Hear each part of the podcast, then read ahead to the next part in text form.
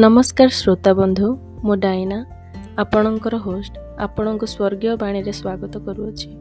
ଆଜି ଆମେ ଶୁଣିବାକୁ ଯିବା ଈଶ୍ୱରଙ୍କ ବାକ୍ୟ ମଧ୍ୟରୁ ଗୋଟିଏ ଛୋଟ ଅଂଶ। ଆଜିର ବିଷୟ ହେଉଅଛି ପାଷ୍ଟର ଆଲୋକ ମହାପାତ୍ରଙ୍କ ଦ୍ୱାରା ପ୍ରସ୍ତୁତି ପରମେଶ୍ୱରଙ୍କ ପ୍ରତି ସିଦ୍ଧ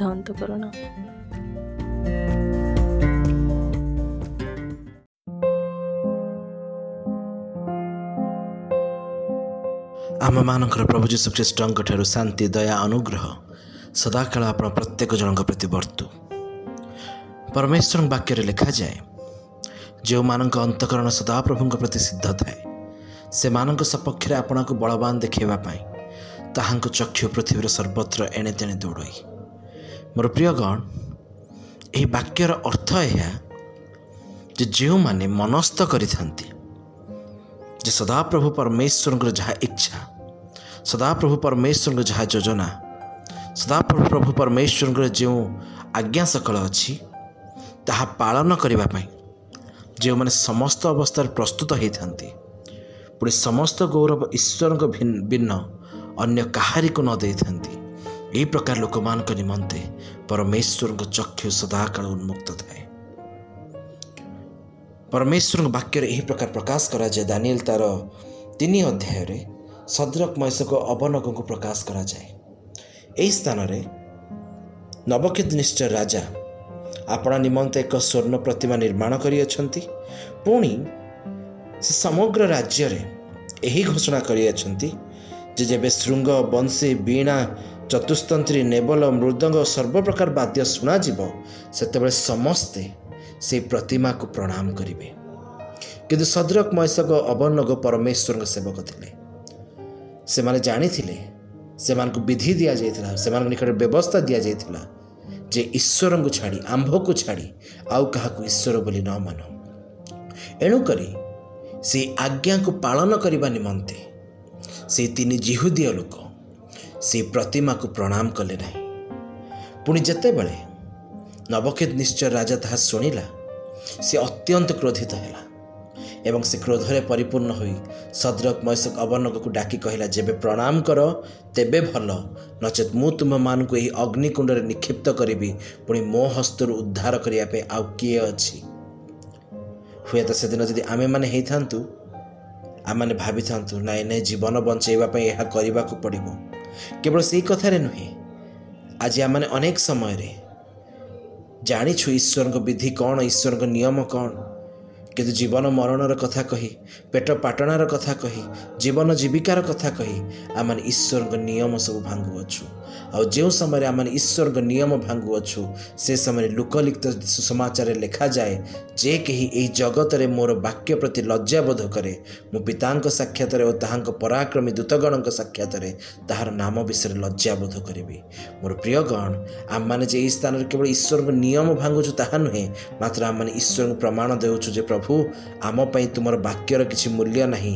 ଏଣୁକରି ତୁମ ବାକ୍ୟ ବିରୁଦ୍ଧରେ ଆମମାନେ କାର୍ଯ୍ୟ କରୁଛୁ କାରଣ ଆମମାନେ ବଞ୍ଚିବାକୁ ଚାହୁଁଛୁ ଏହି ଜଗତରେ। ଆମମାନେ ତୁମ ବାକ୍ୟ ବିଷୟରେ ଲଜ୍ଜିତ ଅଛୁ। ପରମେଶ୍ୱରଙ୍କ ବାକ୍ୟ ପ୍ରକାଶ କରେ। ଯେଉଁମାନଙ୍କ ଅନ୍ତକରଣ ସଦାପ୍ରଭୁଙ୍କ ପ୍ରତି ସିଦ୍ଧ ଥାଏ ସେମାନଙ୍କ ସପକ୍ଷରେ ଆପଣଙ୍କୁ ବଳବାନ ଦେଖାଇବା ପାଇଁ ତାହାଙ୍କ ଚକ୍ଷୁ ପୃଥିବୀର ସର୍ବତ୍ର ଏଣେ ତେଣେ ଦୌଡ଼ଇ। ସେଦିନ ସଦ୍ରକ ମୈଶକ ଅବନକ କହିଲେ ହେ ନବକ୍ଷିତ ନିଶ୍ଚର ଏ ବିଷୟରେ ଆପଣଙ୍କୁ ଉତ୍ତର ଦେବାର ଆମ୍ଭର ପ୍ରୟୋଜନ ନାହିଁ।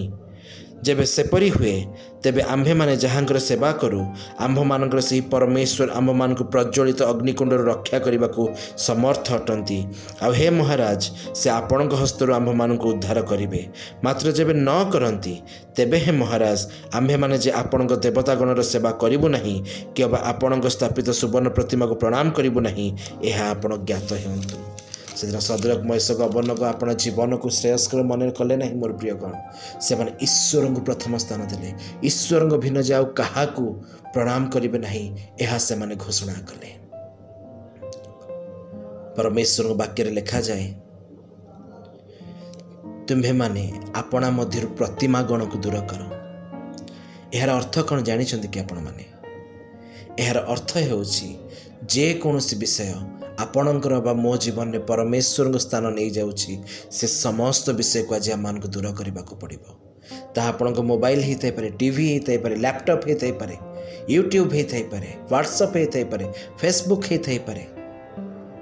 ଯେକୌଣସି ବିଷୟ ପରମେଶ୍ୱର ସ୍ଥାନ ନେଇଯାଉଅଛି ଯେକୌଣସି ବିଷୟ ଆପଣଙ୍କ ଜୀବନରେ ପରମେଶ୍ୱରଠାରୁ ଅଧିକ ଅଗ୍ରାଧିକାର ରଖୁଛି ତାହା ଆପଣଙ୍କ ଜୀବନର ପ୍ରତିମା।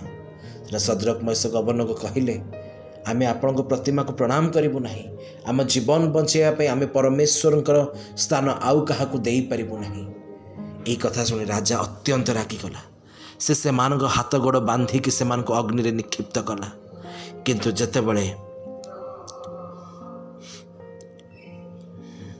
ଲେଖାଯାଏ ଏଥି ଉତ୍ତାରେ ନବକ୍ଷେଦିନେଶ୍ୱର କୋପରେ ପରିପୂର୍ଣ୍ଣ ହେଲା ଓ ସଦ୍ରକ ମହେଶକ ଅବଧନଗର ପ୍ରତିକୂଳରେ ତାହାର ମୁଖ ବିକଟକାର ହେଲା। ଏଥିପାଇଁ ଅଗ୍ନିକୁଣ୍ଡର ସାଧାରଣ ପରିମାଣ ଅପେକ୍ଷା ସାତ ଗୁଣ ଉତ୍ତପ୍ତ କରିବା ପାଇଁ ସେ ଆଜ୍ଞା ଦେଲା। ପୁଣି ସେ ଆପଣା ସୈନ୍ୟ ମଧ୍ୟରୁ କେତେକ ବଳବାନ ଲୋକଙ୍କୁ ସଦ୍ରକ ମହେଶକ ଅବନଗକୁ ବାନ୍ଧି ପ୍ରଜ୍ୱଳିତ ଅଗ୍ନିକୁଣ୍ଡରେ ପକାଇବା ପାଇଁ ଆଜ୍ଞା ଦେଲା। ତହୁଁ ସେହି ପୁରୁଷମାନେ ଆପଣା ଆପଣା ପାଇଜାମା ଅଙ୍ଗରଖା ଉତ୍ତରୀୟ ଓ ଅନ୍ୟାନ୍ୟ ବସ୍ତ୍ର ସମେତ ବନ୍ଧା ଯେ ପ୍ରଜ୍ୱଳିତ ଅଗ୍ନିକୁଣ୍ଡ ମଧ୍ୟରେ ନିକ୍ଷିପ୍ତ ହେଲେ। ରାଜାଙ୍କର ଆଜ୍ଞା ଅତି ବ୍ୟଗ୍ର ଓ ଅଗ୍ନିକୁଣ୍ଡ କୁଣ୍ଡ ଅତିଶୟ ଉତ୍ତପ୍ତ ଥିଲା। ଏଥିପାଇଁ ଯେଉଁ ଲୋକମାନେ ସଦ୍ରକ ମୈଶକ ଅବର୍ଣ୍ଣକକୁ ଟେକି ଧରିଥିଲେ ସେମାନେ ଅଗ୍ନିଶିଖାରେ ହତ ହେଲେ। ପୁଣି ସଦ୍ରକ ମୈଶକ ଅବର୍ଣ୍ଣକ ଏହି ତିନି ଜଣ ବନ୍ଧା ହୋଇ ପ୍ରଜ୍ୱଳିତ ଅଗ୍ନିକୁଣ୍ଡ ମଧ୍ୟରେ ପଡ଼ିଲେ। ଏଥିରେ ରାଜା ନବକ୍ଷେତ ନିଶ୍ଚୟ ଚମତ୍କୃତ ହୋଇ ଶୀଘ୍ର ଉଠିଲା। ସେ ଆପଣା ମନ୍ତ୍ରୀମାନଙ୍କୁ କହିଲା ଆମ୍ଭେମାନେ କି ତିନି ଲୋକଙ୍କୁ ବାନ୍ଧି ଅଗ୍ନି ମଧ୍ୟରେ ପକାଇ ନଥିଲୁ?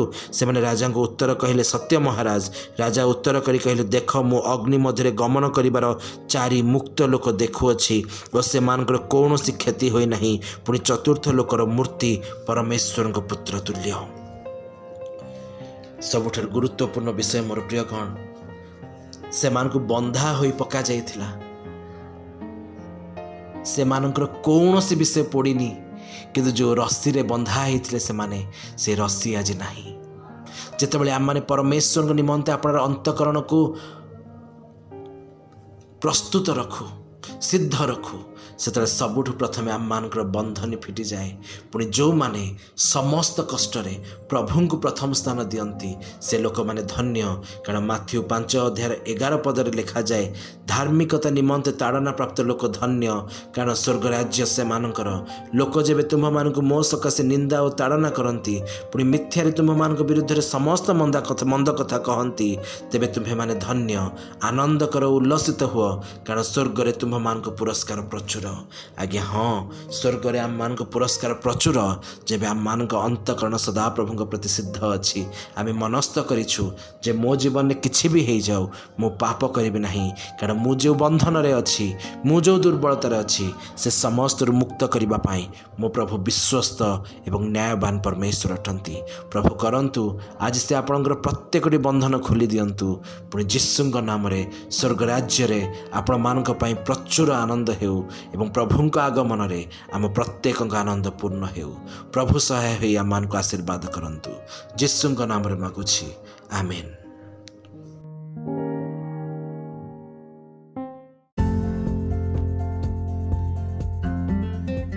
ମୁଁ ଆଶା କରୁଅଛି ଆଜିର ଏହି ବାକ୍ୟ ଆପଣମାନଙ୍କ ଜୀବନରେ କାର୍ଯ୍ୟ କରିବ। ସଦାପ୍ରଭୁ ଆପଣ ଏବଂ ଆପଣମାନଙ୍କ ପରିବାରକୁ ପ୍ରଚୁର ରୂପେ ଆଶୀର୍ବାଦ କରନ୍ତୁ। ଆମେ